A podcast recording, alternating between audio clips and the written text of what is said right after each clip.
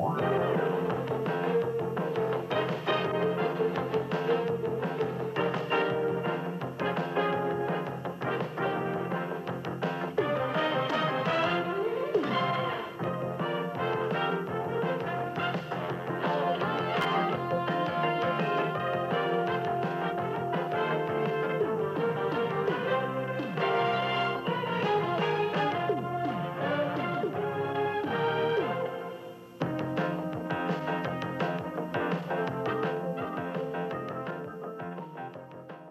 Everybody, and welcome to a special edition of It Was a Thing on TV Presents. Greg here with you right here on Podbean.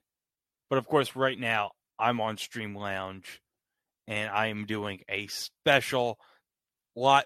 This is not a live show in the live show official continuity for the show.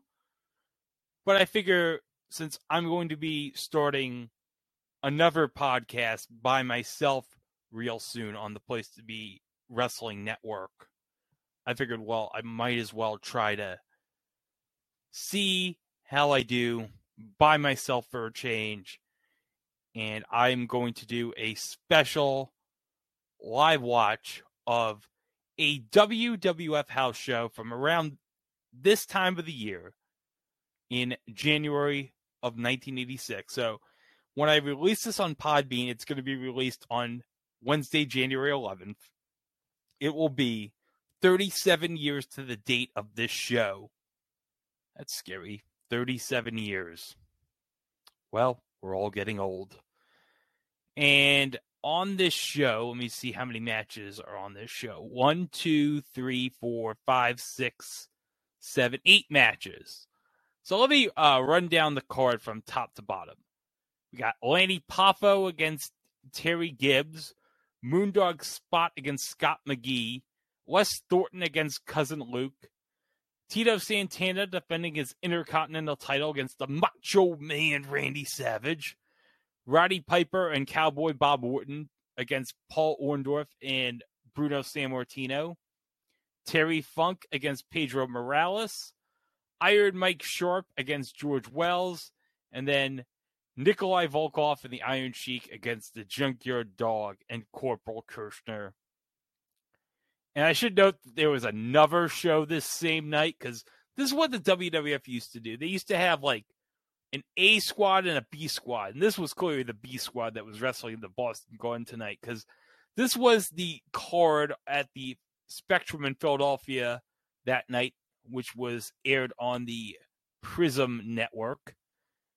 We have Danny Spivey beating Ron Shaw, Jim the Anvil Neidhart battling to a time limit draw with that jabroni Brian Blair, Hercules over S.D. Jones, Adrian Adonis pinning Tony Atlas, King Tonga, that's Haku beating Tiger Chung Lee, WWF champion Hulk Hogan and Andre the Giant beat King Kong Bundy, Big John Studd, and Bobby the Brain Heenan in a handicap match at 12 17 when Andre pinned Bobby Heenan with a boot to the face. And then Bret Hart beat Ivan Putski, and then Ricky Steamboat beat Don Muraco. And then the main event, Davey Boy Smith, the Dynamite Kid, the Dynamite Kid, the British Bulldogs, beat the WWF Tag Team Champions of the Dream Team of Greg Valentine and Brutus Beefcake, but by disqualification, so no title change. But if you listen to episode 148 of the Mothership podcast, obviously, you know, they won the tag team titles at WrestleMania 2. And of course, as Gorilla Monsoon would famously say for the rest of the year to WrestleMania 3, when regards to Brutus and Greg, the nightmare at the Rosemont Horizon. So, yeah, this, this is going to be the second live show I'm doing. I did a live show back in June of last year not a live show. It was a thing on TV Presents solo last year that I did in my car. So this time, going completely raw. Not Monday Night Raw, but Raw. But not Raw as in Eugenics. Woo! What the hell is that? That's Eugenics. Okay, so what you're going to do is you're going to go to Peacock, or if you're one of the lucky ones not in the States that still has the WWE network, go find WWF Boston Garden uh, 1986 under WWE Old School and whatever the season is for 1986. Go find that and search the January 11th, 1986 show from the Boston Garden that aired on NESN. Search that. Pause your stream at the 0002 mark. So two seconds into the stream. And then when I hit play after I give a five second countdown, hit play, okay? Five, four, three, two, one, play. And I should note, I'm not going to be paying attention to the whole show. I'm just going to talk about other things in regards to the podcast. And also, uh, as I'm recording this, it's Monday night, and the Georgia TCU college football playoff national championship games happening at the same time. So, going to be probably watching that on my Fire TV also while I'm watching this. So, that's what's going to be happening. And we just launched as of we I'm doing this on Monday. We did Sirota's Court. That was a that was a an interesting episode going to the history of uh I guess a pre night court night court. And hey, it had uh Fred Willard on it. Always down to talk about some Fred Willard, but I gotta say, double trouble Chico's money in the bank on Thursday. That's gonna be very good. Oh, Lanny Poffo. I think he's gonna give us a little poem here for the crowd. He doesn't even have any frisbees. He's just handing notes. I guess they're all. I guess they're a bunch of poems that he's throwing to the crowd too. But okay, I want to hear this poem.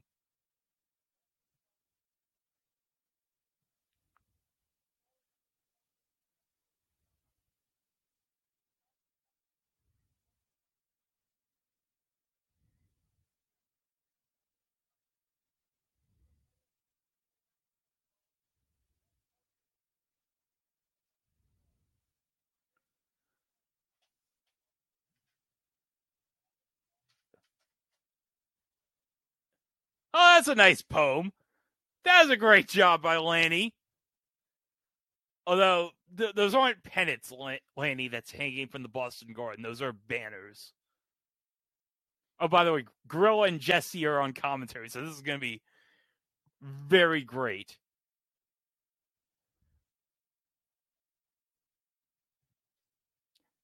Oh no. Lanny Poffo got pushed by what's his oh Terry Gibbs. This jabroni.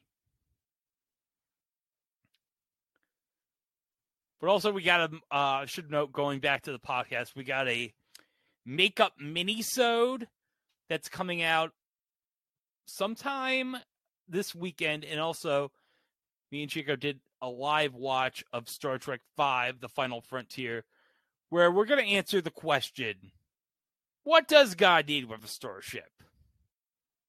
Apparently, they got to take it to a distant planet somewhere and then find God. And then along the way, you run into David Warner and the planet of galactic peace. Eh.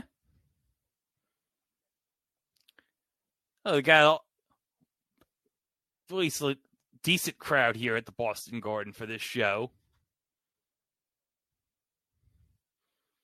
Whenever the World Wrestling Federation invades anywhere, according to Gorilla, it's the hottest ticket in town. And I'm going to say it. I, I can't disagree. Oh, my goodness. Referee kicked Terry Gibbs' his hand off the top rope. He was like, no, I'm not having none of that. I'm not having touched the rope. Kick it. Kick. I got to note uh, one disappointment I was looking forward to because one of the things that me, Mike, and Chico have looked forward to the last two years was the Nickelodeon wild card game that was in conjunction with the CBS wild card NFL playoff broadcast. And I just found out they're not doing a Nickelodeon broadcast this year. They actually used it on the Christmas Day game between the Rams and the Broncos. Because I believe Fox got an extra wild card game. Oh my goodness, they're they got an extra pair of like yellow steps that they were putting in. What happened to this? Did the steps break or something before the match? Yeah, but yeah, they're not doing the wild card game this year, and I think that's kind of disappointing. I, me, Mike, and Chico, we have had great fun doing the wild card game the last two years, and of course, we had the the one of our favorite moments was probably in the history of the podcast was during that Bear Saints Nickelodeon broadcast when Jimmy Graham made that garbage time touchdown catch with no time left and just went into the and there's another pair of steps. There's another pair of steps. What did they have to clean all the steps before the show? Did they not have the steps ready in time at the Boston Garden? I don't know. But yeah, the wild card game between the Bears and Saints, as I mentioned, Jimmy Graham, he made that garbage time touchdown catch, and he was like, I'm not going to get slimed. F those kids. I'm going to go to the back and just stay there because screw the kids. I don't want to get slime for the kids. Ridiculous.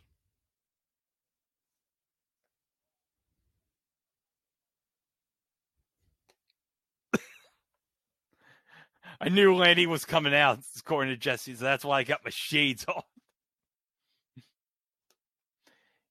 and Terry Gibbs just rammed Lanny right in the corner and just gives him a shot and a slap.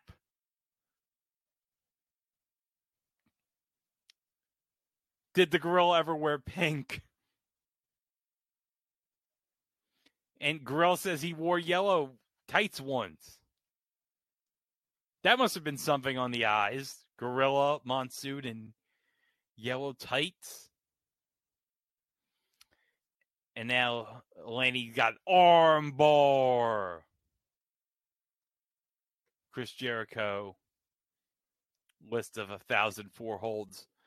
And then oh crossbody one, two. Oh, kick out.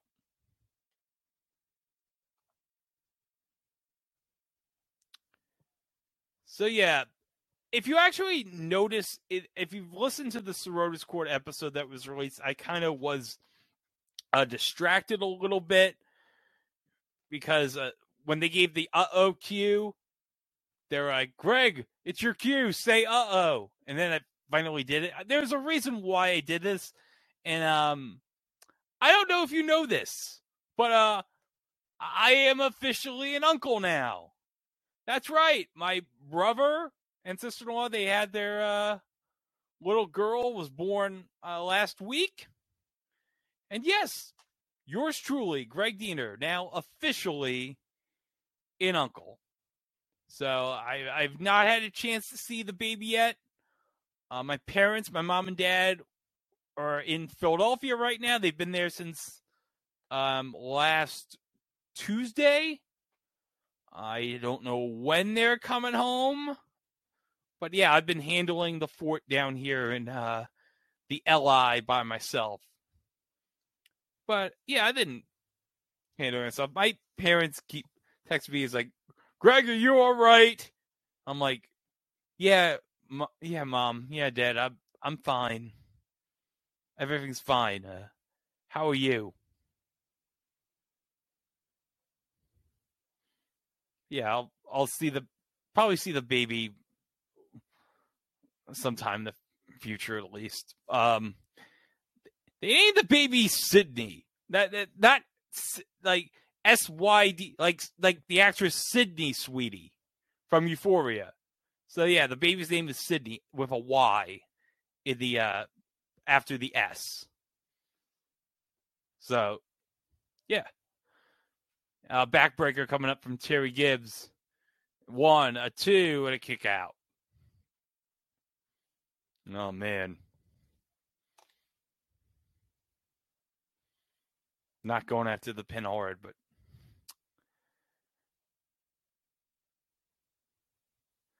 I don't know. It, I mean, it just kind of sort of feels a little weird knowing that I'm I'm now an uncle. So I, it's very s- weird. It's just I don't know how I'm gonna feel yet until it actually until I actually see the baby. But yeah, it's uh,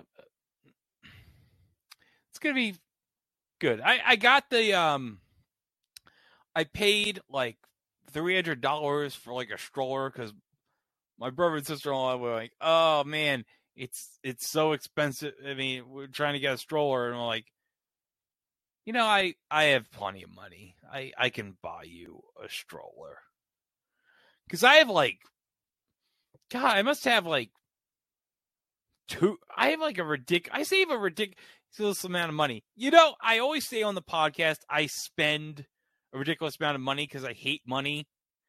But I also save a ridiculous amount of money too because I'm like, you never know when there's going to be a day when you're going to have to buy something that's worth a crap ton of money.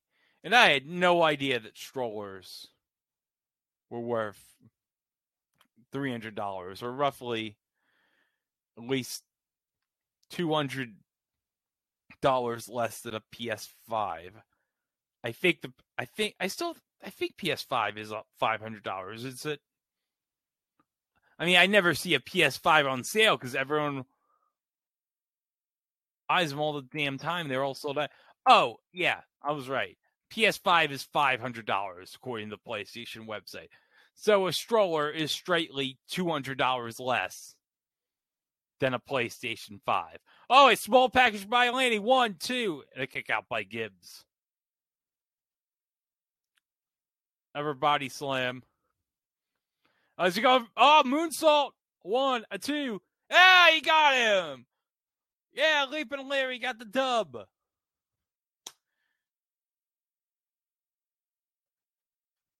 And this Boston crowd, they're going wild. They're like, ah, Lanny. Yeah, Lanny, you won the match. And Lanny just did a little flip. And he, sh- he shakes the hands of some youngsters in the crowd. Now we're going to watch an instant replay. There's the, the body slam. Then Lanny goes up. It was it was from like the second. His, Lanny was on like the second. His like foot was on the top rope, while his other foot was on the the middle rope. That was a weird moonsault, but it it it got the job done.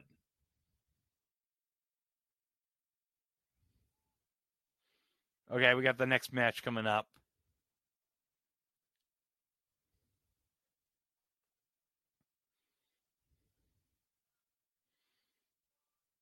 Uh, Moondog spot from Ports Unknown, and I don't know. I'm, I'm guessing Ports Unknown is the uh, your local trailer park somewhere. His opponent Scott McGee.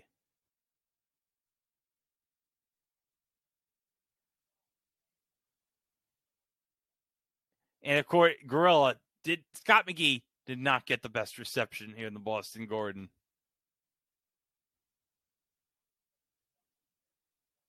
And now the ref's checking.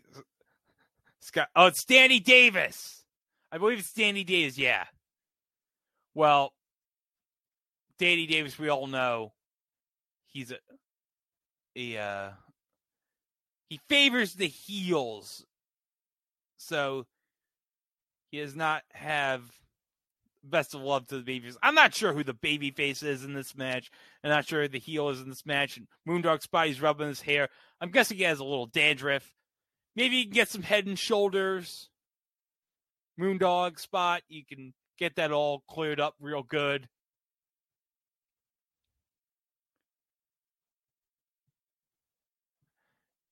Okay, so let's talk about what we got coming up in the uh, next week here on the podcast. If I can get that up real quick. There it is on Google. Okay. Yeah, so let me just look to the at least the next month or two. Um, we are going to do uh, two wrestling related things coming up in a few weeks. Um, if you know what wrestling related event happens around January, you probably have a good idea what we're going to be talking about, sort of. And then we're going to be talking about something that happened in wrestling the exact same night.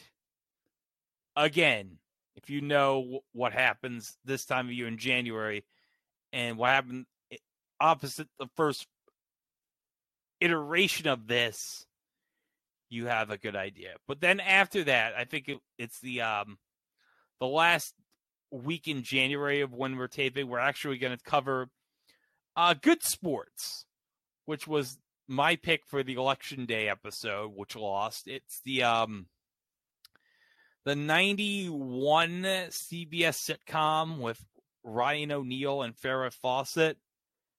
Basically, the reason I picked it is I remember this kind of getting a ton of hype. I remember seeing like things in it in Sports Illustrated as a kid, and I re- I remember this was hyped, sorta, because it's fair. I mean, obviously, Farrah Fawcett and Ryan O'Neal were going out at the time. I don't know if they were uh, married or not. I gotta check good old Truth by Consensus Wikipedia.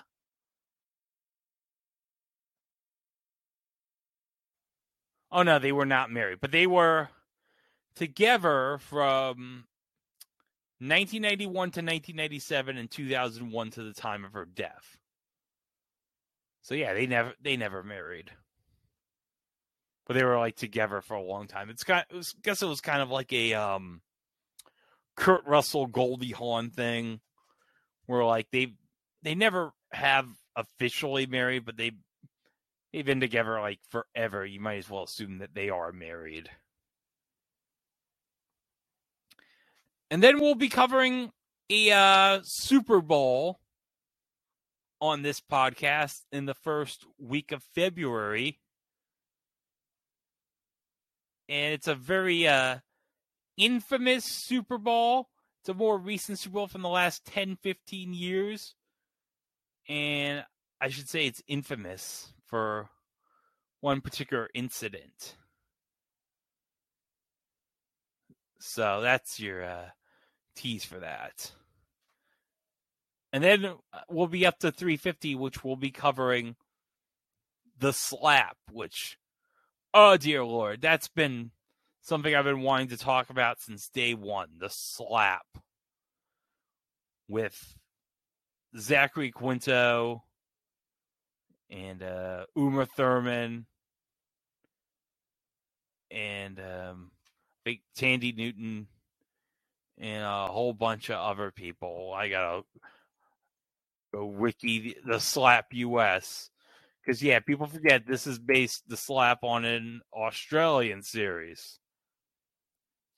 Melissa George, Brian Cox um, of um, Succession, and um, oh wait, hold on a second. Victor Garber is the narrator of this show, and Victor Garber will be covering later this year. In well, if you heard the uh, year end show in part 2 when I play the montage of all the stuff we'll be covering in 2023. Yeah, we'll be covering I Had Three Wives. I won't say when, but we'll be covering it. And Blythe, Dan- Blythe Danner was in the cast of The Slap? Yeah, oh. Um, yeah. Michael Nouri? Michael Nouri was in this? Really? The guy the dude from Flashdance? Huh. And I love how they how Wikipedia lists Zachary Quinto here in the cast. Zachary Quinto is Harry. I don't know. I'm not going to pronounce this last name. I'm going to butcher the hell out of that. But it says the cousin of Hector a rare auto dealer and the deliverer of the titular slap. the the del- nothing has been more hilarious than me trying to read the deliverer of the titular slap. Just fantastic. Uh. All right, let's get back to this match here. Because I have, uh, I'm not paying attention to this. It's freaking Moondog Spot and Scott McGee. And Scott says, "Oh, George. Um, Scott hit his elbow into the post there. Oh, knee of the mixed section.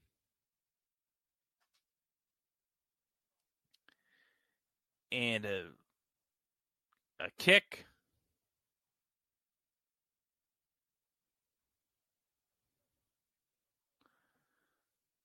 I gotta check because this is um, Boston Garden. I want to see on a basketball reference what the Celtics were doing if they were on the road this night in '86.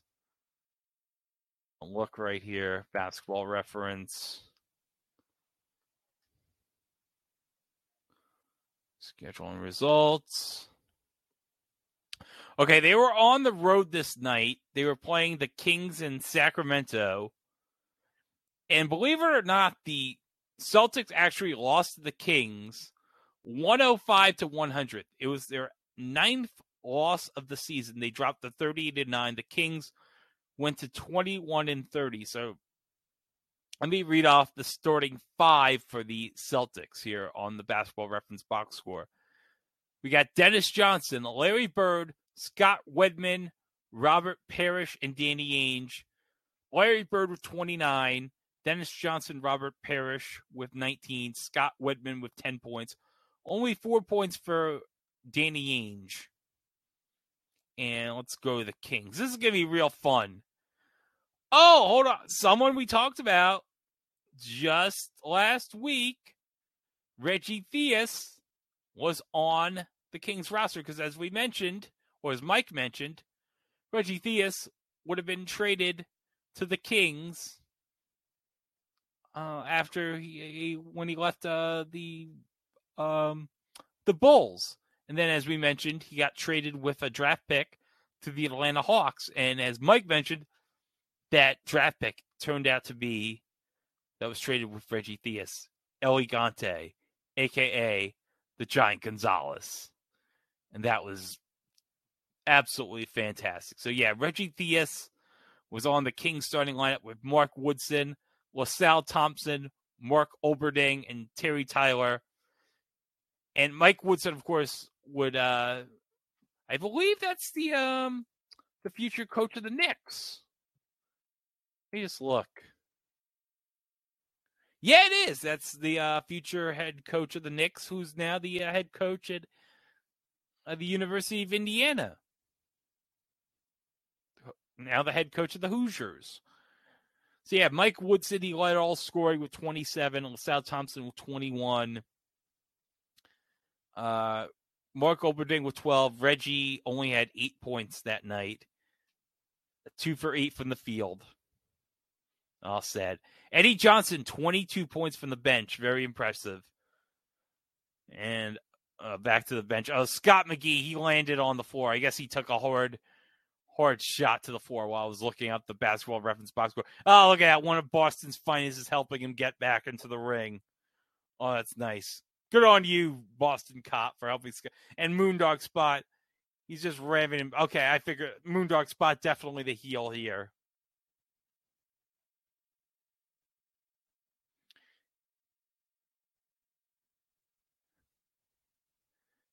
Suplex.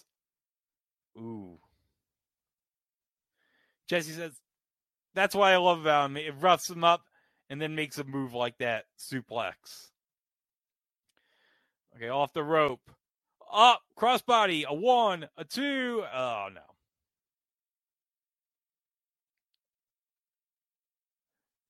And is he going to small? No. Just a punch. A one, a two. No. Those are not good covers. a charge and a block. And that, oh my goodness, Moondog spot, he tripped. That's like me, whenever, when I press the wrong button in like 2K and one of the players falls down or something, or, or in Madden or whatever.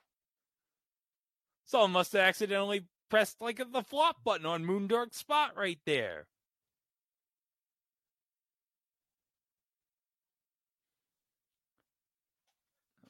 Scotty trading some blows. Suplex. Oh yeah, Shades of the Dynamite Kid's going to grow because if yeah, because he's actually interviewed in the um the Dark Side of the Ring about the Dynamite Kid. He was like good friends with Dynamite Kid. That's a real good, but also very depressing episode of Dark Side of the Ring on Dynamite Kid. Oh, Moondog spot. His hands are are stuck in the ropes. And look at Danny Davis's help. Look at that. Danny Davis helping Moondog Spot get out of the ropes. Like I said, he's a he's not a good man. Chico here, he'd say he's a bad man. A two and a kick out.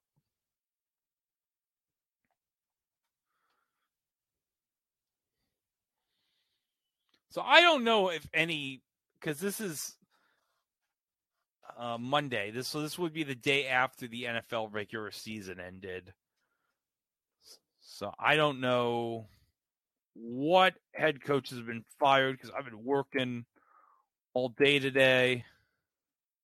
Okay, Cliff Kingsbury got fired. Yeah, that makes sense. Did not have a, a great season at four and thirteen. Obviously, Lovie Smith retired. Oh, we got a pin.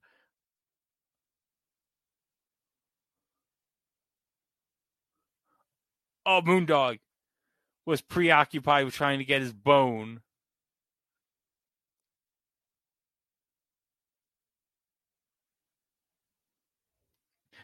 was the, Jesse's like, what do you think the problem was? Scott got hungry? Yeah, so Scott McGhee gets the win. Oh, that explains it. Oh, I'm watching the replay right here. Danny Davis. Oh, look, I understand why. Moondog Spotty's pushing Danny Davis, and he's probably. oh, he's got. He had Danny Davis like pinned against him while he's trying to reach for the bone, and then Danny Davis was like, "F this! I want this match to end." There you go, Scott McGhee. You get the quick one, two, three. I just want to go the back. And to catering or whatever. I don't even know if the WWF even had cater. Well, they were doing so much money in 1986. I'm sure they they had to have some kind of like food in the back. Okay, what's the hell is this match right here? Okay, I'm going back. Oh, cousin. Oh, cousin Luke against Les Thornton oh, this is gonna be a oh, this is gonna definitely be a crap match. So, yeah, I'm looking at history at WWE.com. This is three minutes and 28 seconds. So I'm not even gonna not even gonna bother with this crap. So let me get back to the Google news right here. So, okay. Yeah, obviously Nathaniel Hackett already got fired. Um, obviously Jeff Saturday is not going to be the permanent coach in Indianapolis, so they're going to be looking for a new coach. Um, looking at SI.com right here, and this is from uh, Al- oh, it's from Albert Breer. Uh, the Texans are looking at Eagles coordinators Jonathan Gannon and Shane Steichen and the Texans. I've heard that owner Cal McNair would be going uh, Patriot, uh, New England, New England with his next coach GM pairing. He likes New England linebackers coach Jerod Mayo and Steelers senior. Def- oh, Brian Flores. Brian Flores. I didn't even know Brian Flores was now in the um, now working with um Tomlin as an assistant after he got fired in Miami. And then um yeah, I'm looking let's see. Yeah, Mike Vrabel might be on the hot seat.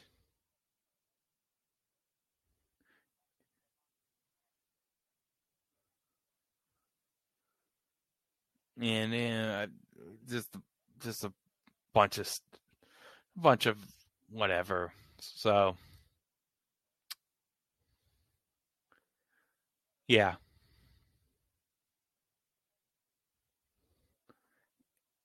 Uh oh.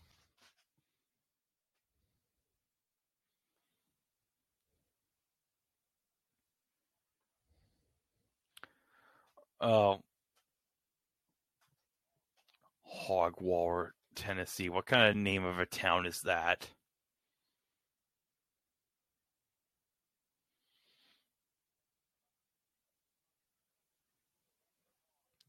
Probably Lord Wolsey was wrestling hogs, according to Jesse. And this, yeah, Les Thornton, he's getting boots to the. This is such a boring crap match. Hillbilly Jim bringing in members from his hillbilly family. He just splashed him in the midsection, just literally sitting down. Cousin Luke won the match literally by sitting on the guy. That is awful.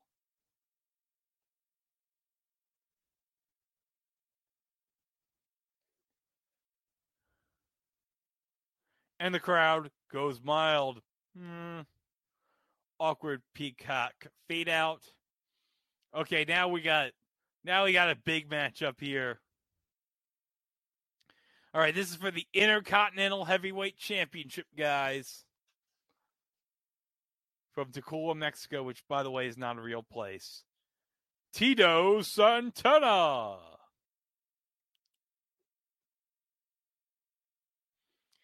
And he's got the Intercontinental Championship, which now is the the iconic Intercontinental Championship design that has the uh, globe and everything. Very nice. And yeah, here here comes the Macho Man with Miss Elizabeth. As Pomp and Circumstances playing. And we got the security entourage of all the Boston police officers as they're leading Macho Man and Liz the ring right here. And Gorilla, surprised that she uh, would Macho Man would let her out first, which yeah, because you'd figure Macho Man with that big ego would be like, "Oh, Liz, you you think I'm gonna be coming out first? I'm I'm the Macho Man. They came here to see me. They didn't come here to see you, Liz." And one fan in the crowd, he brought a big giant Macho Man sucks sign out to the crowd. I'm sure this kid worked very, very hard on the sign. And it's very nicely made. It wasn't like made with like like how you see people with signs in this era. It's like maybe they wrote it on like a marker or a sharpie or they made letters out with tape and they taped it onto some cardboard. No, no, this man made a a very professionally made sign. Probably had it made out at like a print shop somewhere, like a professional print shop. Oh, this guy, this guy's got a trucker hat that's holding the sign. I gotta say, wherever you are, you're where. Oh, they, did they confiscate that sign?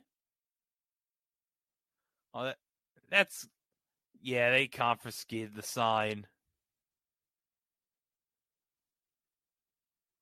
Well, that stinks. Well, this is 1986, so I guess "sucks" is a considered a bad word. But look at Macho Man. He's he's he's using Liz as a human shield against Tito, and I gotta say that that isn't right. You you can't do that. You can't use your manager as like a human shield just because she's a woman. Yeah, Gorilla said that's a coward's way, and I gotta agree with Gorilla.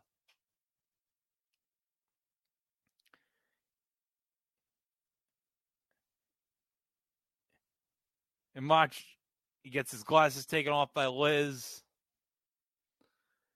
So th- this is for all the Marvels. Now, just for you, you to know, this is not that Boston Garden match. That's a month later. And Randy just goes out in the, the rope because he's the heel, and it's like, "Oh no, I'm not gonna start the match. I'm gonna go outside the ring. Yeah, now I'm gonna jump in and back to the ring." because that's and now I'm gonna escape the ring again because that's what I do. I want to get the crowd. I want to get them all upset. Yeah, it's righteous. You got a game plan. I got it. I got this all uh, ready. And hey, you guy in, uh, in uh, Craig James, uh, New England jersey, I just want you to know that uh, Craig James he uh, killed five hookers. Yeah, he killed five hookers at SMU. And you know how I know that? Some guy named Mike Leach told me that. Uh, I'm sure this man's going to go on to some uh, bigger and better things. R.I.P. Mike Leach, we miss you. That's really what the greatest uh, personalization of all time that Craig James did. Hashtag CJK5H.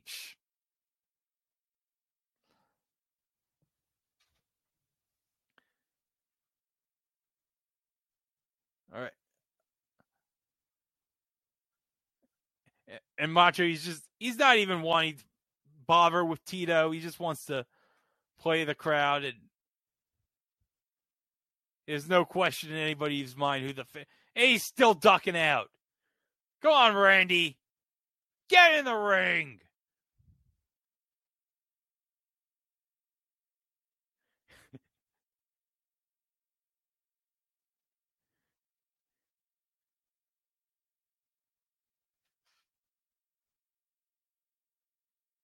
And Jesse is so agile getting to the top of the rope so quickly.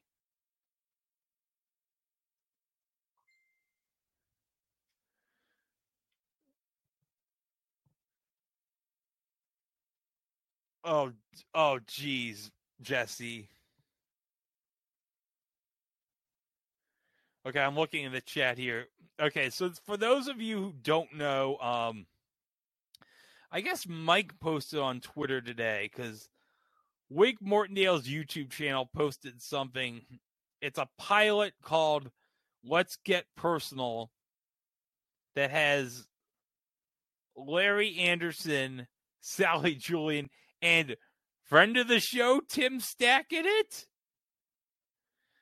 And I have not um, seen it yet, but he he posted something about it onto the um, the show Twitter account. Let me try to play it right now. You know, speaking of the Twitter account, I just want to say something. It's a good thing if you go back to when we did the Tiocho show that Mike did that whole thing with the um changing his Twitter handle from his his handle to the Tiocho show Twitter handle. Because I remember he originally wanted to do it with the show account, and we were like, no, that's not a good idea. And if he did that now, I guarantee you, with the current Twitter management, that Mike probably would have gotten hit. We would have gotten hit. He probably would have gotten either his or our show account banned from Twitter for changing the handle, or we couldn't be allowed to change it back to the original handle in like six months or something stupid. Well, oh my God, Jack Campion is on this pilot. This Let's Get Personal. Jeez, yeah, Jack Campion. For those who don't know, he was on a whole bunch of game show pilots as a contestant. I think we talked about him in Second Chance, the ni- the 1977 version of Second Chance, obviously the original version of Press Your Luck. Oh, Chuck Woolery? Chuck is in this? So you got Chuck, Tim Stack, and Sally Julian in one pilot, and Jack Campion. Oh my goodness, that is wow. I gotta watch this one. This is well, I'm done here watching this uh house show. I mean, I think have I think the only Chuck show we've done is um we did think like a cat like way back in episode 5 with that's my dog. Yeah, that was like in the early days of the podcast when we were doing once a week shows where sometimes we actually would cover like two shows in the same episode. Uh oh. Macho He's going to go one, two. Nope.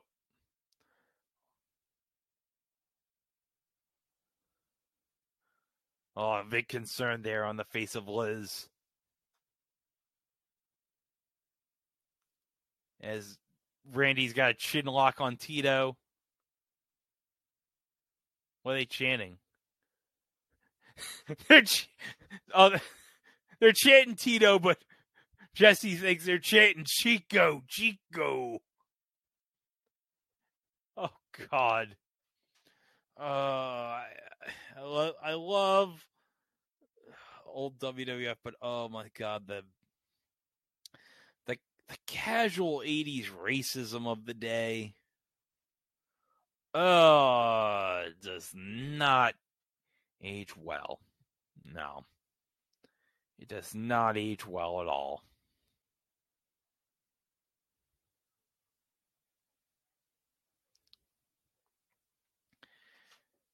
So Savage, I'm trying to think. He he's only been in the company since I want to say fall of '85 because he would have been uh fin- he would just finished his run in uh, Memphis.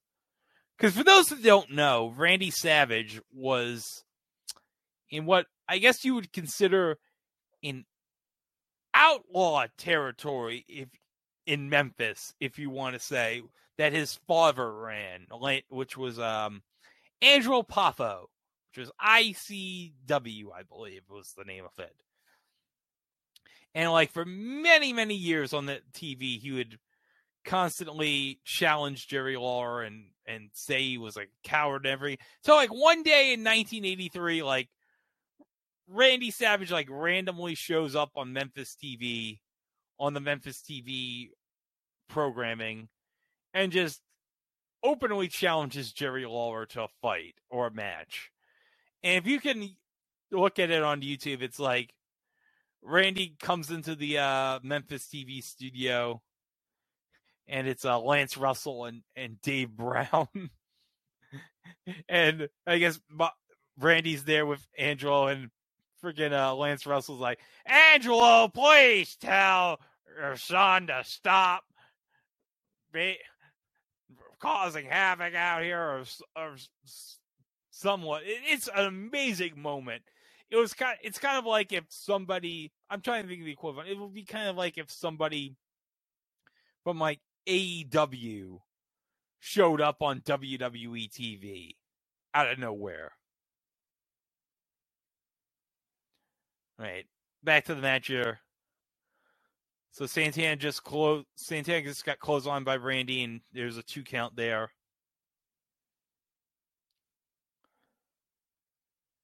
And Jesse's teasing the elbow. He may, saying uh, he may finish him up, Gorilla. And we got a sleeper hold on.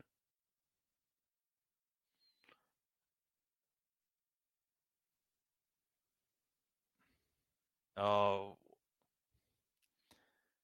well, uh, Chico, you got to make sure Danny doesn't raise your arm because he might, as we saw in the uh, like a match or two ago, he might quickly raise your arm quickly down three times. Remember that next month, Tito. Remember that. Oh, he's fading. One. Get that arm up again. Two. One more, it's over. It's a Oh no wait, what what? Oh the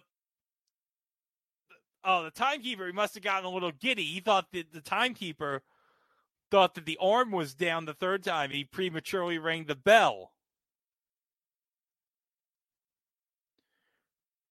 Grill saying, No, that was a Jesse was like, Did he submit? And Grill was like, No. That was a mistake on part of the timekeeper. That was a very oh oh nobody home there. I think I think Randy might have hit his head on the mat. And a punch and another punch. And now Randy's trapped against the ropes. And Tito's like, Yeah, I got him. I got him right where I want him.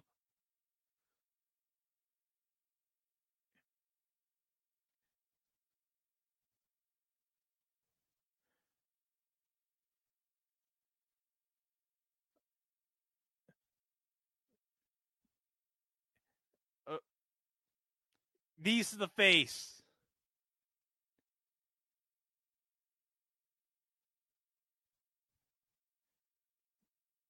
All right, now Macho's free. And Macho Man just threw him this to the floor. He's coming up. Is he gonna he's gonna 15 no grill that's not 15 to 20 feet that's more like two or three feet. I know pro wrestling is known to to exaggerate some things, but 15 feet to the arena. No. No.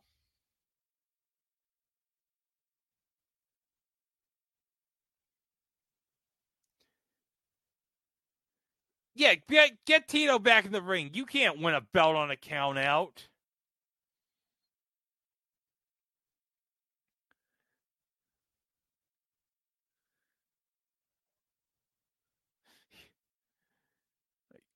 Come on, Tito, get back in the ring.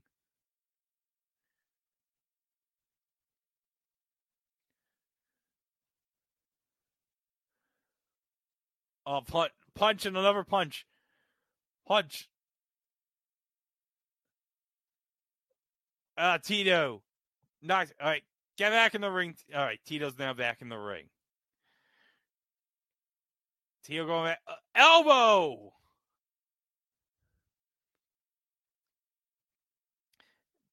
I guess I always loved Tito. He was always like somebody get. I I I like anything Tito, whether he's in Strike Force, whether he's in uh, whether he was the Matador later on. Ah, Flying Forearm, Flying Forearm by Tito sends him Macho Man right to the arena floor. Liz is out. Liz is like, "Oh, Randy, you all right? Oh no, now he's. Oh God,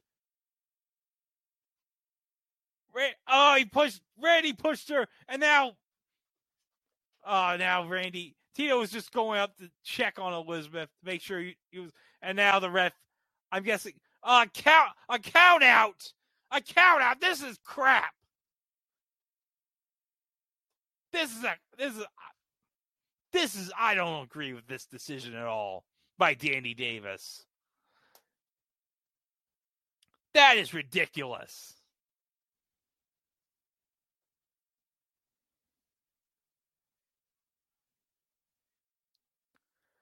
So like, okay.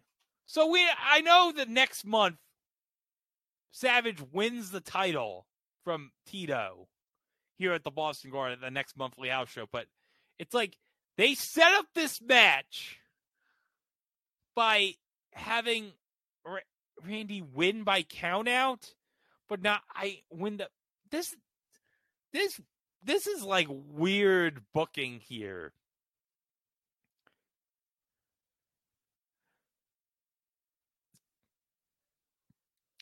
Yeah, as the ring announcer says, title cannot change hands on countout, so therefore, still the Intercontinental Heavyweight Champion Tito Santana.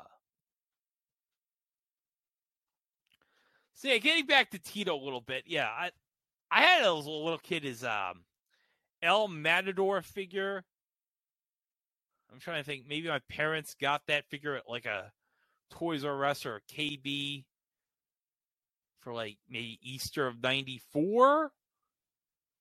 That was a good figure. Like for some, because Hasbro would reuse like some of the um the body shapes for like later WWF figures because they used the um the same like body shape for uh Jake the Snake Roberts for Tito.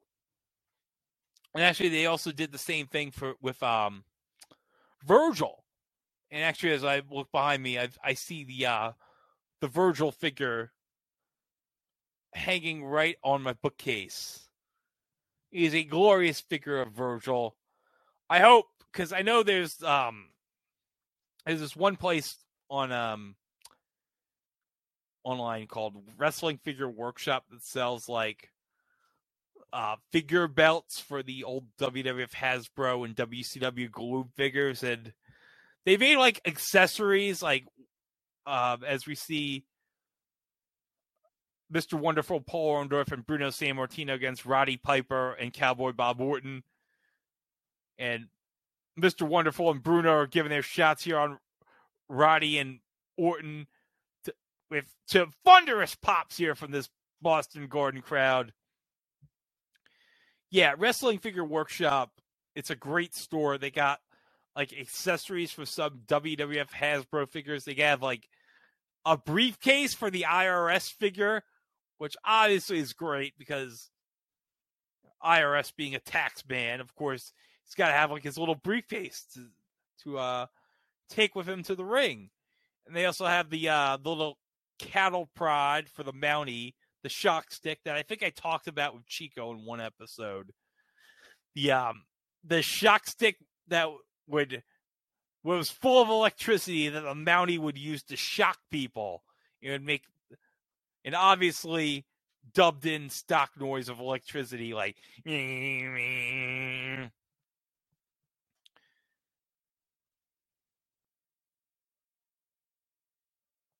oh Paul Orndorff ramming Cowboy Bob Orton's head right into the uh the top turnbuckle. Mr. Wonderful's like, ha! Oh, you wait, you want me to tag in Bruno? You want me to tag? In? There you go. Yeah. All right. No, no. Roddy tagged freaking Orton. Uh, Ace is the one that Pearl.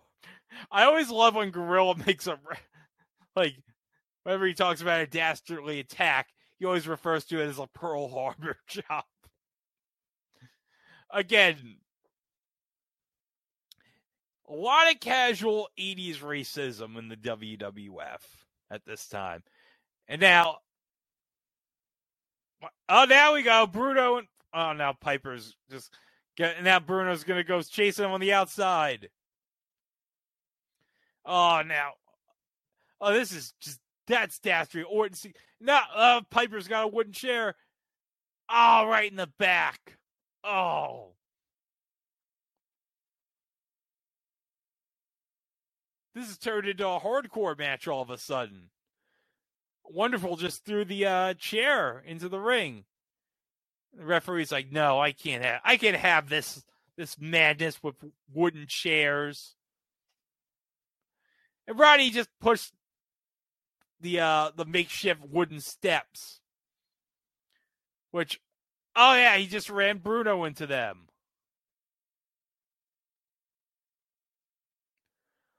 I don't know. I think wood if I'm trying kayfabe wise, I'm trying to think. If you're rammed into wooden steps in wrestling, like I think that's gotta hurt less than getting rammed by metal steps. Because I think metal metal would hurt more than wood, and I should know because around Christmas time I was helping move a table for my brother, and I tripped and fell like on the middle piece of the table that was like that's that was supposed to be right below the table and it hurt like absolute hell. I think I still got like if you took a look at my leg, um, it's still there's still some like redness in some parts. It's been like two weeks since I fell, and it.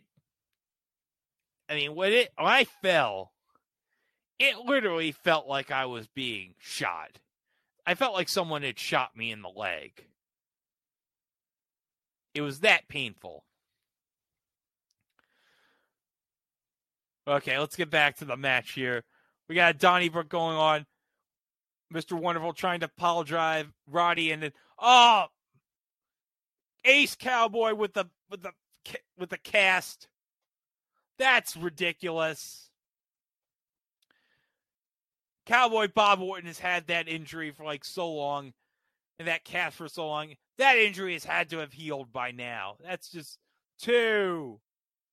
Ah, kick out. Mr. Wonderful has kicked out. Oh, thankfully, the match is still allowed to go on. Oh, thank heavens. Oh, geez, I just turned on the um the college football playoff championship game, and it's ten nothing Georgia with six fifty one to go in the uh, first quarter. Well, I kind of figured that. Um,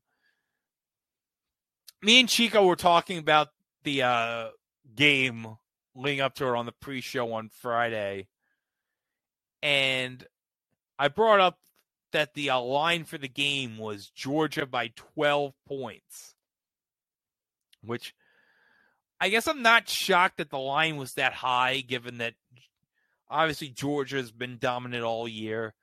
And obviously they got to be favored. They're the defending national champions, but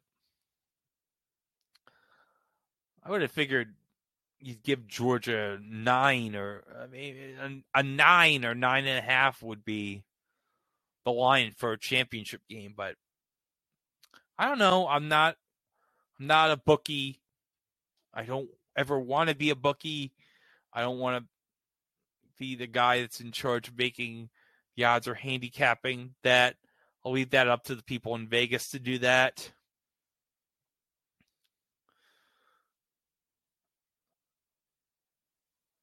Okay, to this match. Piper is laying on blows on Mr. Wonderful.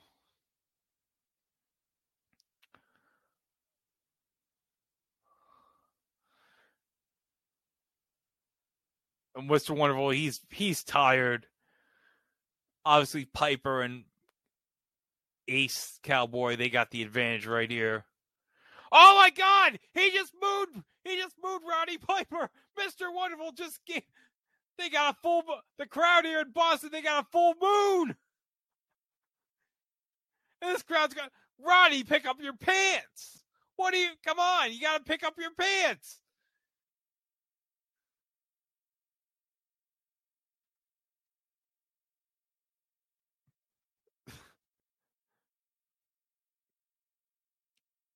he's still got. Oh, he's he's giving. Roddy's certainly giving the people here in Boston a show. Moon over Miami, am I right? A big back body drop by Mr. Wonderful.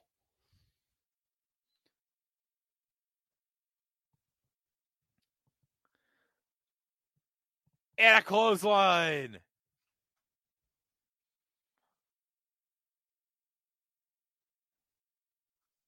Oh wait, we didn't get an opening bell according to Jesse. So how is the match officially started? I don't. Did they just say F? Well, considering the last match, the timekeeper prematurely rang the bell. I'm guessing they probably were like, no. Timekeep time. I guess maybe the timekeeper got a like nice stern warning in the back or whatever. And he didn't come back in time. I guess they don't have like a backup timekeeper here at the Boston Garden. Bruno, he's he's ramming hot rod all over the place. Referees distracted with Bruno and Piper. Bruno, he's throwing the chair, the wooden chair, right back at Piper. And the referee's ringing the bell. I'm guessing, yeah, I'm guessing Bruno got counted out. Geez, back to back count out victories. What the hell?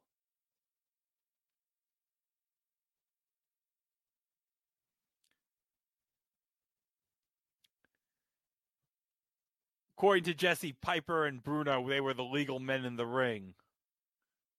We're to get an announcement from the uh, announcer. Yep, that's official. Ace Cowboy and Roddy Roddy Piper are your winners. A very disappointing loss for Mr. Wonderful and Bruno Sammartino here.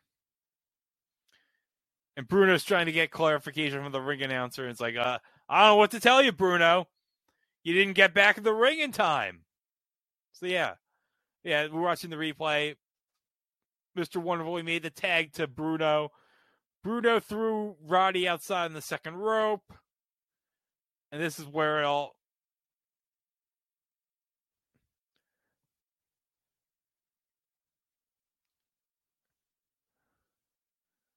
Referee kept counting, kept counting. And then, yeah, here we go. Bruno's just going to throw the chair at Piper. And then Roddy's probably smart. He's like, oh, wait, ref, you just counted nine. I'm just going to get underneath the ring here. And there you go.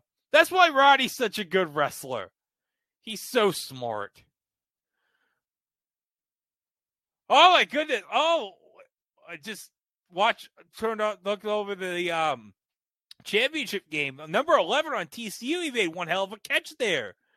Probably about six, about 50, 60 yards.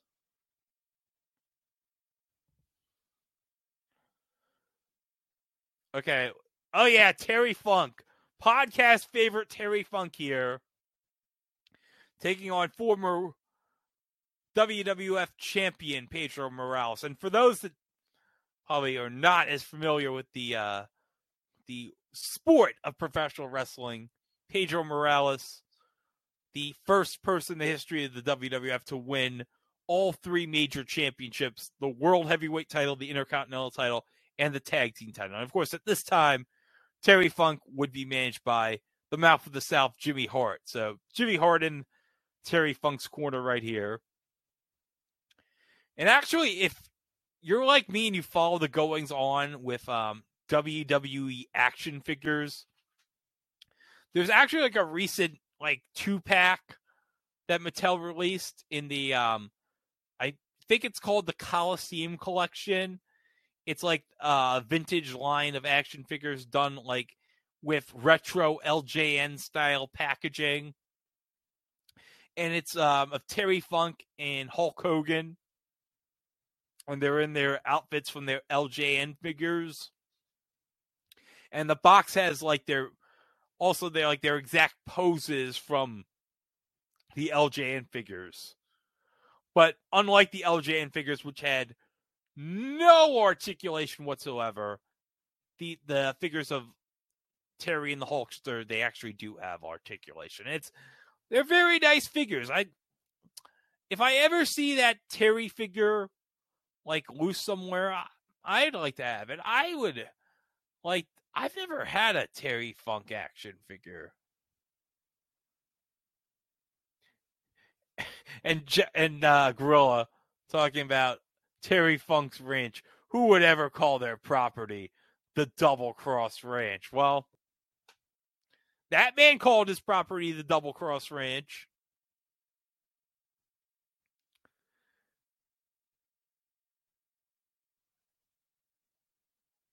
And obviously Terry's trying to play up, and he wants to wants Pedro to lose his cool.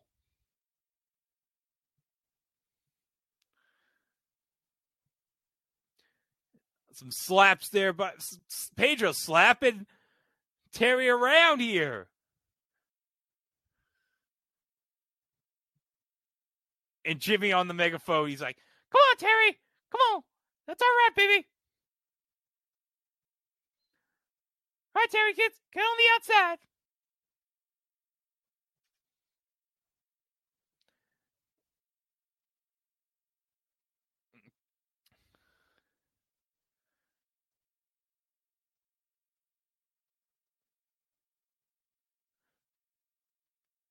Terry, uh, wait, Jimmy Hart never sleeps.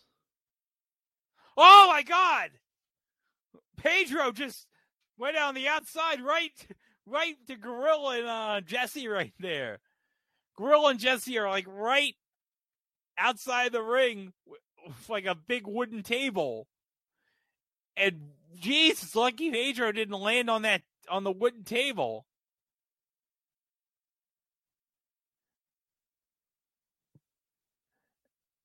And Terry getting uh, getting into it with some of the people in this Boston crowd right here.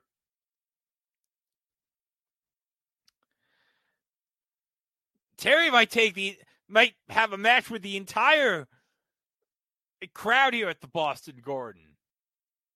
That'd be awesome. I would love to have. I'd love to see Terry just take on everybody here in the crowd here in Boston. Be a hell of a show. Okay, TCU they just scored a touchdown. And it's was it 445 left in the first quarter. And they're gonna kick the extra point. There it is. Okay, 10-7 Georgia right now. It'd be very something if uh, TCU can pull off the upset here, because I I always appreciate TCU. I love Super Frog. In fact, if I could say of all the mascots in college football, I love Big Red of Western Kentucky, but I got to be quite honest with you. Super Frog, I love Super Frog. I mean, he's. What else is there to say about Super Frog? He's a super frog. It's in the name, Super Frog. Frog. And uh, I, I, I would, I'd love to go to like a football game and have my mascot be a super frog. I, I, look, if you ever look at Super Frog, he seems like an awesome mascot to hang around. I would, lo- I would love to, to. My dream is su- to meet Super Frog. If I had to name top five mascots, I, would want to meet. It'd be uh, number one. I mean, I've, I've met Mr. Met, so I've met him many times. So it's like I, I don't need to have Mr. Met in my top five mascots I want to meet because Whoa, I Terry just he tried to slap Gorilla. Jesse's like, I think he wants a piece of you, Gorilla. And somewhere a young Zachary Quinto sees this and is like, I'm gonna keep this in the back of my mind after seeing Terry nearly slap Gorilla Monsoon's headset off. Gorilla's like, I'll get a payback shot.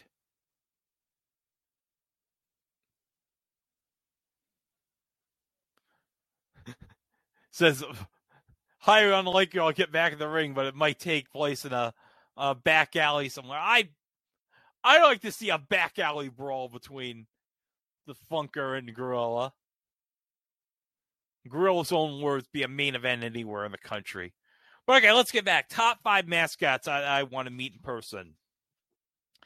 Uh, Gritty has to be number one. Uh, Orbit of the Houston Astros. I got you. You'll notice I like the the fat mascots. The fat mascots to me are, are more fun. I like mascots that have a little chub to their belly because I can relate to them. Uh, Blue, the mascot for the Indianapolis Colts, and then uh, four is obviously Big Red, and then last but not least is Super Frog. So that that's my five. It's it's gritty, Orbit, Blue, Big Red, and Super Frog. Okay, Jimmy Hart's getting dis- distracted the ref, and Terry's choking out Pedro Morales from a rope. Ref, what? Eh, eh, what do you? You did a terrible job there.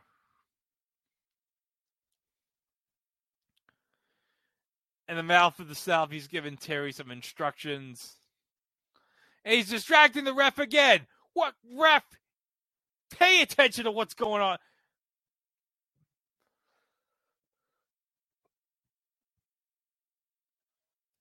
And now Pedro's got the rope and he's choking Terry with it. And yeah, Pedro, smart Pedro. Put the put the tape into your trunks so nobody can see that.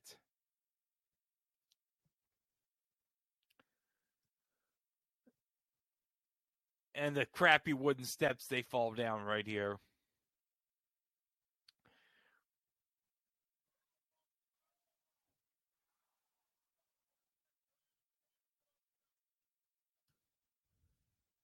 Does that guy on the outside here at the Boston Garden, does he have like dyed rainbow hair?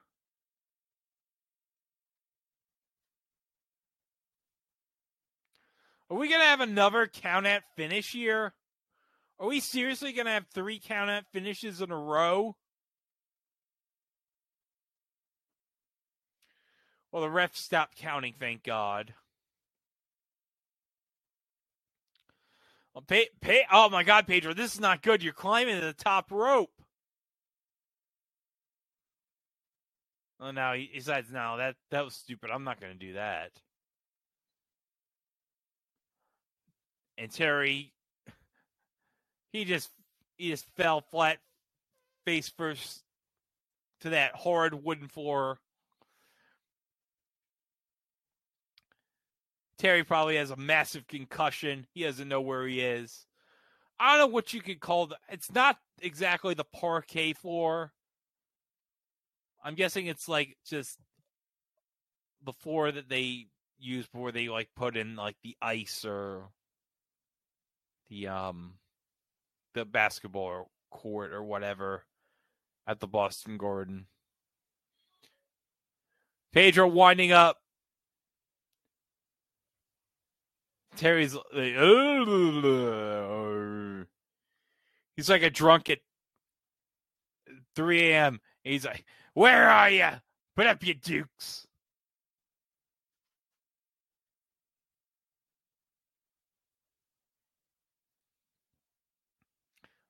Oh.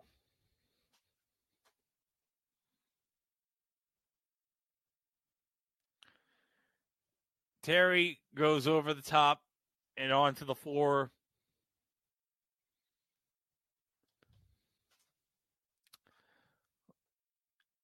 And going to the aid. Uh? So I I don't know if I told you this as um, Pedro is chasing Jimmy around, but I did get a new laptop for um, Christmas. It's a new gaming laptop. It's an an MSI Raider um, GE seventy six that I got at um, my parents got at Costco. This was my uh, Christmas gift from them, and it's a good laptop. And I've been mainly using it to uh, play some games on Steam. I've uh, played the Spider Man remastered game on it. It's awesome. I have the PS4 game. I don't have the PS5, obviously. So I haven't been able to play that on PS5, but the PC version, absolutely fantastic. It's absolutely magnificent. And I've been having a lot of fun replaying the Spider Man PS4 game again.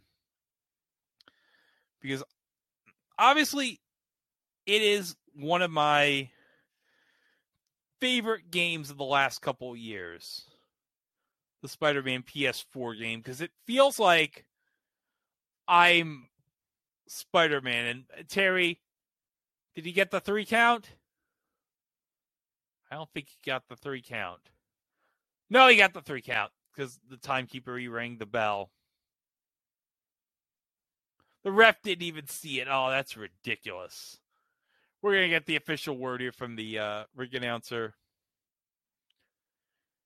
And there's the uh, guy with the rainbow. There's the uh, attendant from the Boston Garden. He's got the dyed rainbow hair right there. Well, that would have been kind of like a thing at this time because I think wasn't the uh wasn't there that that rainbow wig guy that would go to all the sporting events who turned out to be absolutely nuts. Yeah, Okay, we're gonna watch the replay right here.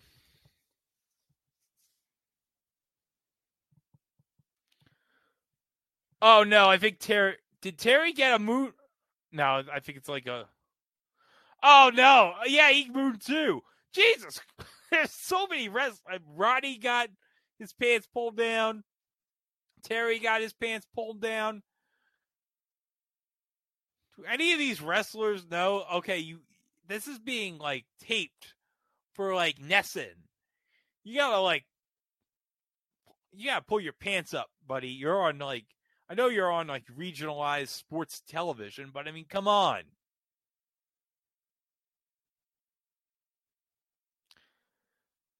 Thirty minute time limit. Oh, hold on. Let me just look. Oh God, it's George Wells against Iron Mike Sharpe. Oh, this is gonna be terrible. So this is kind of like a P break match right here, because we're like one match left for the main event. Oh my god, they aired Terry Funk against Pedro Morales according to historyofwwe.com on Primetime Wrestling as late as August of 1986? What? Because some of these matches I see aired on the um from this show aired on the February 24th episode of Primetime Wrestling of 86. The uh Poffo Gibbs match, the McGhee Moondog Spot match, Piper and Orton against Orndorff and Bruno, and this match. And then for some reason they they don't air the Terry Funk Pedro Morales match till August of 86. I don't know. Wait a minute. What the hell did Mike just send me? What the? What God? He sent me the million dollar word game. Oh. Oh my God. No, Mike. Why? Why'd you have to send me the million dollar word game? Oh. I'm going to Mike.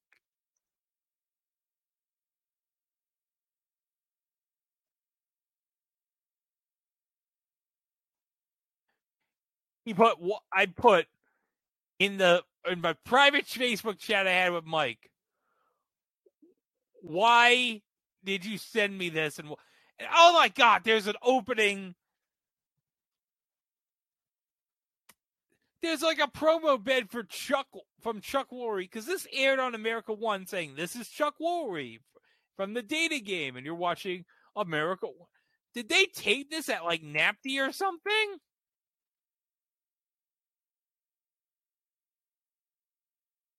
Oh my god, this is a ter this is a terrible game. Oh, Mike sent me like the million dollar word game. It's like this Canadian game show. Like I gotta say, it was about I want to say maybe twenty years ago.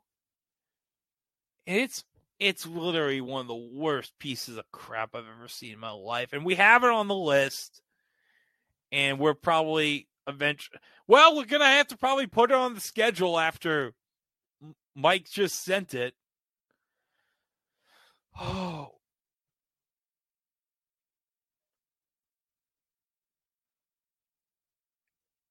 Oh, Jesse does not consider the Canadian Football League football, and well, I can. He's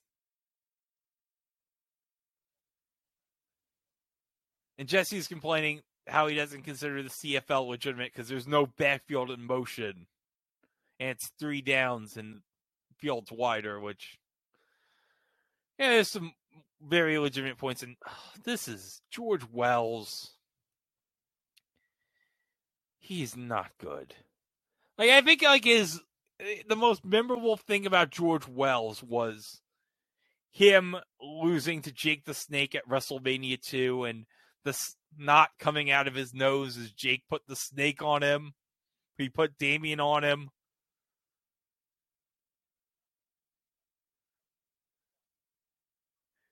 Jesse saying Iron Mike Sharpe bears a resemblance to Superman.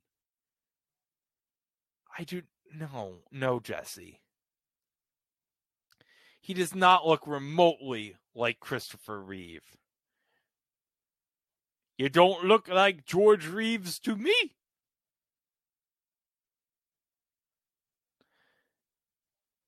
Uh test why? Why do we have to see a test of strength spot here between these two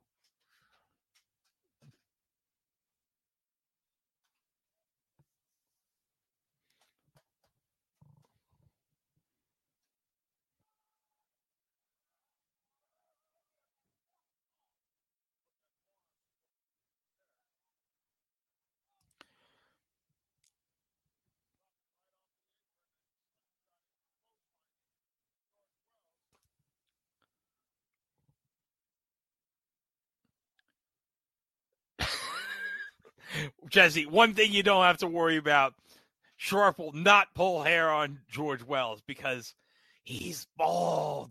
George Wells does not have any hair.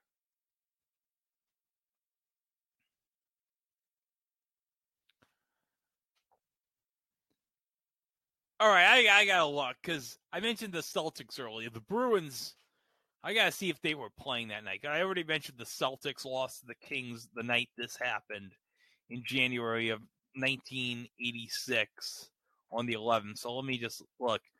Okay, going to hockeyreference.com. Butch Goring was coaching the uh, the Bruins at this time. How long would he have just? How long would he have been retired from? Because I'm trying. Okay, let me just find Butch Goring. Goring and hockey reference. Because I don't remember him much as a coach at all. I remember him as an announcer with the Islanders. Okay.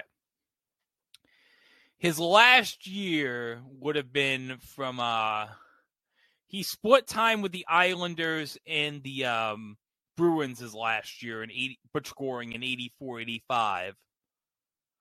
So I'm guessing it must have been like a, a Garth Snow thing where he went from being an NHL goalie to the GM of the Islanders. It was kind of like that, where it's like, hey, hey Butch, I think the Bruins probably said, hey, Butch Goring, do you want to coach the Bruins? And he was probably like, yeah, I got no, I got nothing better to do. I'm near the end of my career. I've won a couple cups with the Islanders. Uh, yeah, I guess.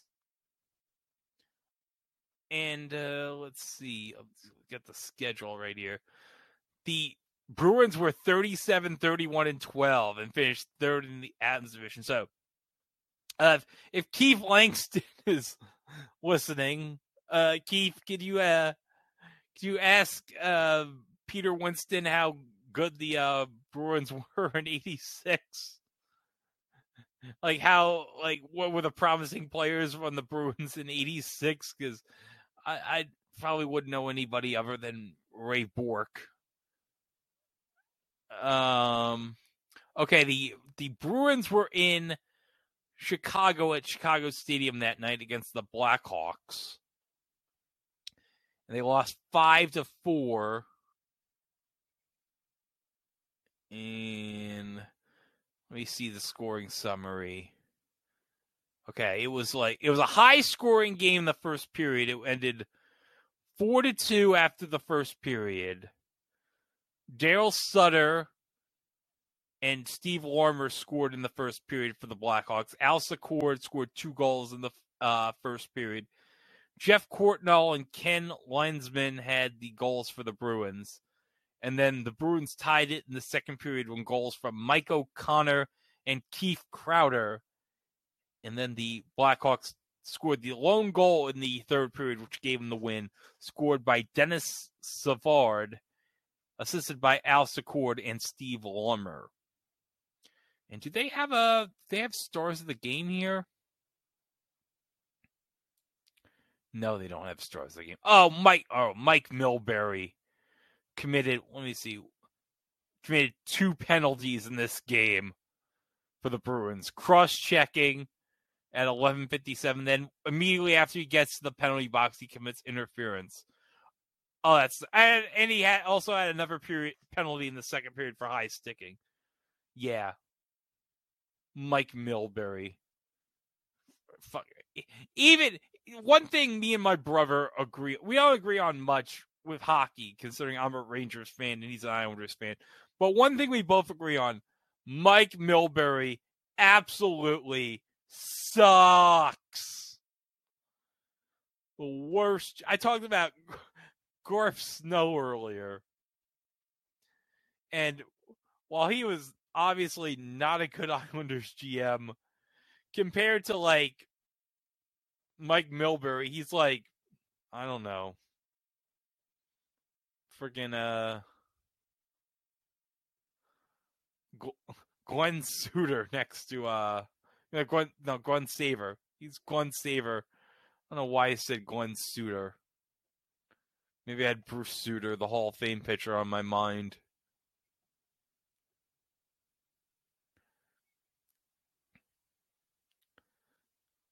Okay, good. Yeah, the match is definitely shifting to Iron Mike Sharpe's favor. Okay, that's good, Jesse, because I don't care.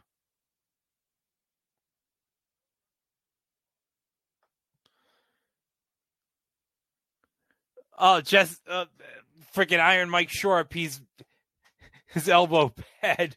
He's playing something around with that elbow pad. Oh, shoulder block. It says that's the ending of the match? A shoulder block? Really?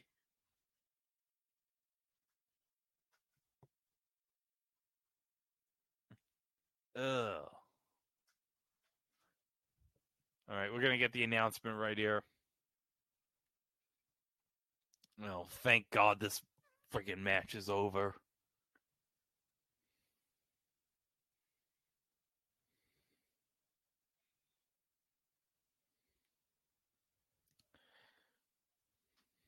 All right, we're going to watch the replay.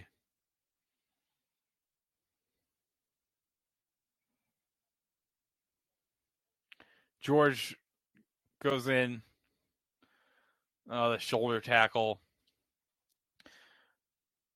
Uh, Jesse, the big Canadian Football League shoulder block. Because George Wells played in the CFL. Get it? All right, now we're going to have our main event of the evening. Okay, we got I you got the Iron Sheik and Nikolai Volkov taking on the team of Corporal Kirchner and the Junkyard Dog. Corporal Kirchner was the uh, WWF's like great value attempt at Sergeant Slaughter after he left to go to the AWA because the WWF was like, Oh, so Sergeant Slaughter, you want that GI Joe money? Well, we'll have our own version of you with blackjack and hookers. Okay, I think Nikolai's gonna sing here. Okay, Nikolai's gonna sing the Russian national anthem, so I'm gonna stand for this. I'm gonna honor this. It's.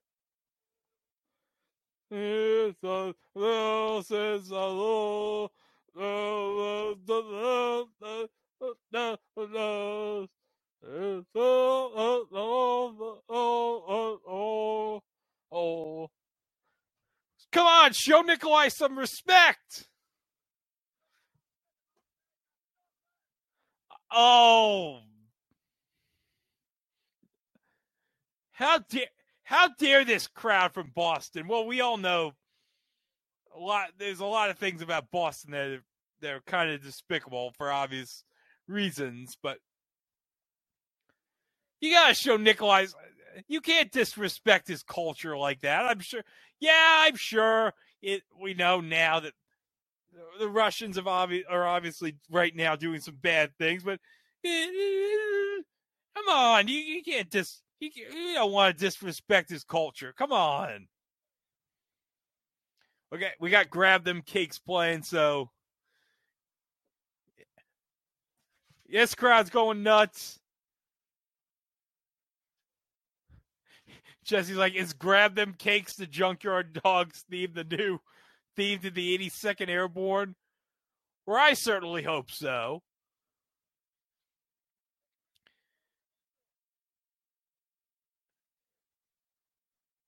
in this crowd, they love the junkyard dog. Everybody, who doesn't love the junkyard dog? I mean, come on.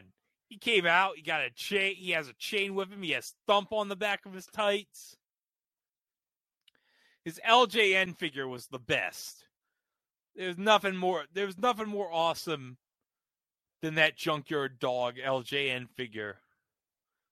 Crowd trading US. Oh, this the uh, national championship right now though.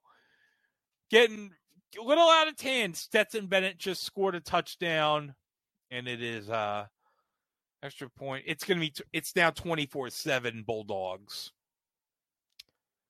Ugh. I don't know. I'm starting to think that 12 point line was a little, uh, a little generous. If I was, uh, if I took the under, which I'm not because I don't bet, I'd be, uh, very much sweating bullets right now.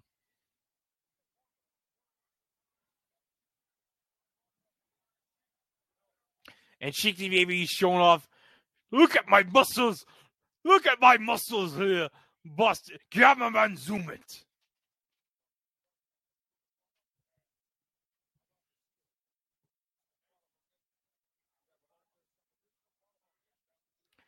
Never thought I'd hear Jesse and Gorilla talk about what the qualifications are for the Navy SEALs.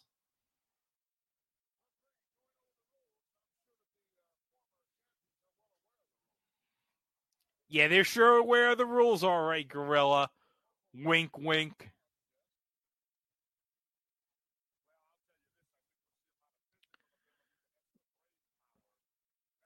Okay, so the so Corporal Kirchner he's going to go first here. Who's going to go first? Come on, is who's going to take it first, Sheiky or Nikolai? I, know, I think if I were coming up with strategy, I think I I think Sheik should go first.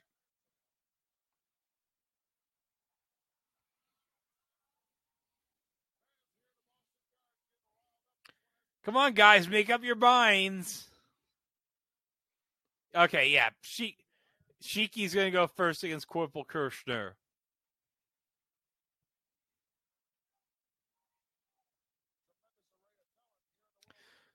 So okay, as I noted, this episode's gonna be released on Wednesday when I put this up on Podbean. So if you're listening to this on Podbean on Wednesday the 11th, tomorrow will be Double Trouble, which is Chico's Money in the Bank pick. And as you know, Mike's Money in the Bank pick for uh, early March is going to be Madame's Place, which I am. Mike, I know you just sent me the million dollar word game, but I'm going to say this. You don't know Jack. Stinker. The Hudson Brothers Razzle Dazzle show. Stinker if Madame's Place is a stinker, I'm gonna be a very unhappy person. I'm gonna be a very unhappy person because okay, this is some behind the scenes stuff because when we taped the Hudson Brothers Razzle Dazzle show, so we taped that around the same time as uh, the same night as uh, the U.S. version of Kath and Kim and the Power Rangers Dino Thunder bad American dubbing episode. If you listen to those episodes of the archives, I am kind of out of it. I'm out of it. I'm disinterested, and I think it. It's also because when we tape those episodes, it was like 48 hours into the war in Ukraine. So I had no, I was like in no mood to record an episode I remember that night. Let alone three, and especially the Hudson Brothers Razzle Dazzle show. So it's like, I, if you listen to those episodes, like, I am, my mind mentally is like checked out because it's like, I'm just thinking at that point, like, is something going to unexpectedly happen where I'm probably going to die in the next couple hours or not, or something really unforeseen, but no, it didn't. That didn't, uh, thankfully happen. But for a while there that night, I was worried. Oh my god, this is how my life's gonna end. I'm gonna die while talking about the freaking Hudson Brothers Razzle Dazzle show. That's another reason why that will go down as one of the, one of the worst, the absolute worst subjects we've ever recorded on the podcast. And there's been a lot of stinkers. Now, I wouldn't say a lot of stinkers. There's some dogs of shows that we've managed to turn into like some good episodes. Like, I don't know, we got it made, which is I think it was episode 66. That's not a good show, but I think for what we covered, that was a a good episode. But the Hudson Brothers Razzle Dazzle show. Oh jeez. I I never want to I never want to see or think about that show again for the rest of my life. If I went the rest of my life without thinking about the Hudson Brothers Razzle Dazzle show, I think I'd die a happy man. I'm not going to lie. All right, quick tag here, back here. As Corporal's going to go off the second rope onto Nikolai. Going to work on the left arm.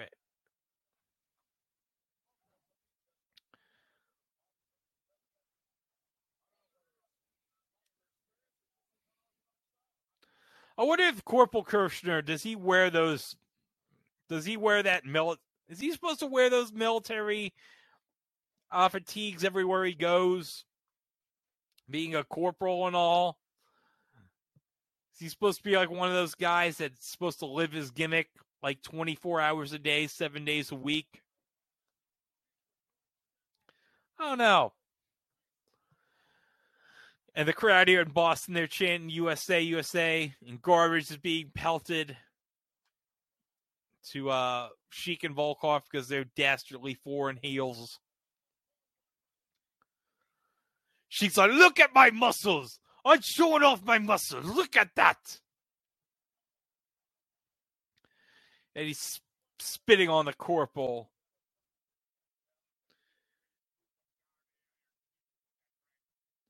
I hope he I hope Sheik puts somebody in the camel clutch. I don't care if it's the corporal. I don't care if it's JYD. I want to see him try to humble somebody old country way tonight. Okay. All abdominal stretch here by Sheiky.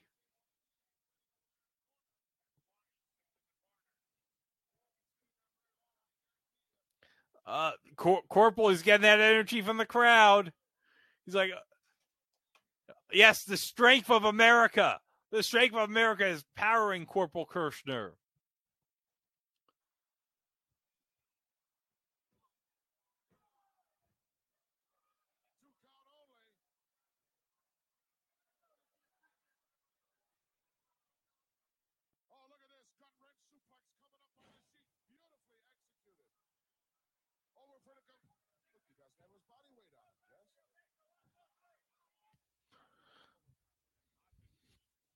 Ashiki setting him up. Is he gonna do it? Yes. Is he gonna? Yes. Yes. He's got it. He's got the camel clutch. It's all over unless JYD can do something. Come on, make him submit, Cheeky. Make him say uncle.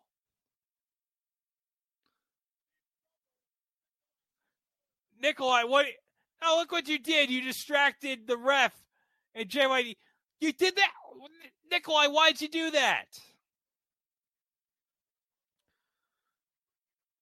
And now tag. Nikolai is now in the ring with the corporal.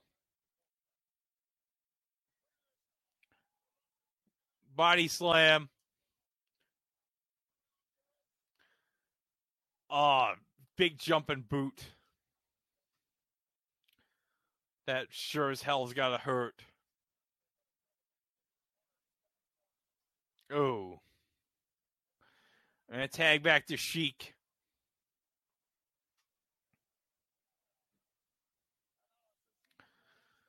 Are we gonna have it get a suplex? No, Corporal's gonna is is he gonna no? Is Corporal gonna reverse it? Yeah, he got it. He got it reversed. Ooh. Um, and now here's the part where it's like, oh, both men, they're so hurt. They gotta slowly, they gotta slowly crawl to the ring. And then Sheik's is gonna make the tag to Volkov, and then I bet your corporal's gonna make the fast tag over to JYD. Is he gonna? Yeah, there. Yeah, I told you. And now JYD's Oh, double knocker.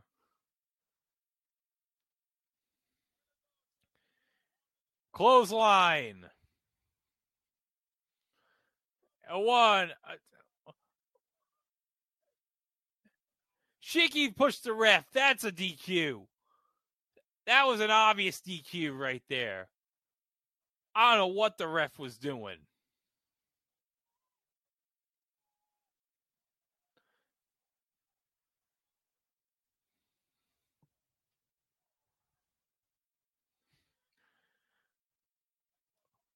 All right, Mike just texts via the.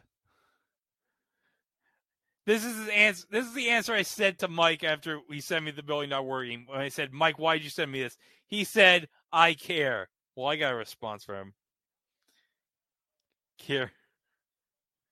Yeah, care my ass. Care my ass, Mike. That's what I have to say about the million dollar word game. Okay, refs distracted. Was he? Oh my God! Nikolai Volkov found two metal chairs and he threw them right at Corporal Kirchner. Ref was turned around. One. Oh, he got. They got the pin.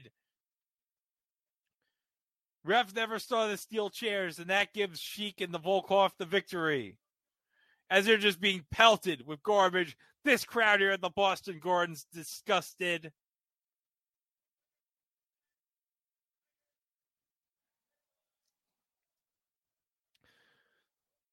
So Sheiky, Baby, and Nikolai are victorious. And we're gonna watch a replay coming up in a second. As the one one lady in the crowd just waved the crowd like, "Hey, I'm on TV!"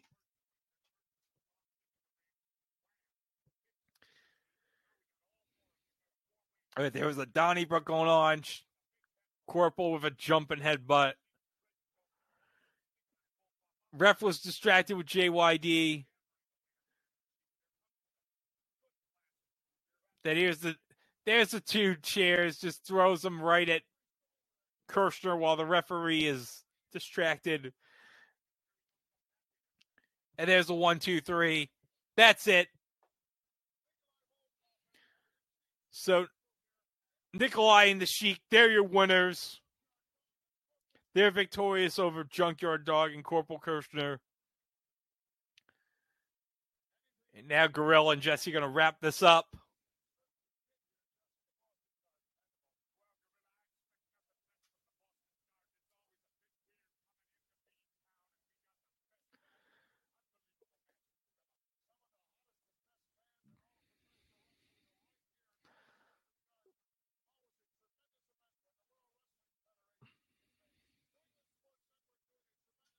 A tremendous job at the New England Sports Network.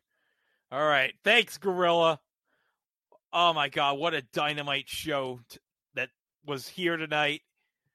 And uh, I, I got to say, probably not the best card in the world. Obviously, the Philadelphia crowd, they got a much better show with the Hulkster and Andre against uh, Studd Bundy and the Brain, but yeah, they they set up some big matches because the next show, obviously, the next monthly house show is uh, um, Tito and Savage in their rematch for the Intercontinental title, and you know what happens in that match. But there's a big cage match the following month between uh, Bruno Sammartino and Roddy Piper, which is an excellent cage match. So if you are done watching this, maybe afterwards you watch that February 86 house show on Peacock or WWE Network if you still have that, because that is an excellent house show. I think most, I mean, most of the Boston Garden house shows from 88 are on, not 80, 86. The 86 Boston Garden house shows are on uh, Peacock slash WWE Network. And also, I think they added within the last, uh, like, six months some of the uh, Canadian house shows from like Maple Leaf Gardens in the 88, 80, Well, they in the 88 section, not 86. One more I 86, 88. Probably because they were both years the Mets won like uh 100 games and made the playoffs those years. That's probably why I have 86 and 88 confused in my mind. So, yeah, of course, I'll have to, because I always bring back to the Mets, obviously. Uh, well, that's going to do it for this um, experimental uh, solo. It was a thing on TV Presents live watch of this uh, WWE old school on Peacock, and I, I hope you enjoyed it. I don't know how well received this is, but you know what? For uh, something that's two hours, uh, not bad. Just a lot of things, you know, me becoming an uncle, uh, um, the vacancies in the NFL, um, uh, Moondog Spot's hair. It was very, uh, uh, uh geez, Moondark Spot, get some head and shoulders, will ya? But yeah, a fun night of shows tonight uh, wrestling, and we got a fun bunch of shows coming up for you in the weeks and months ahead here. It was the thing on TV. So until then, I'm Greg, signing off, and we'll see you for the next one real soon. Have a good night, everybody.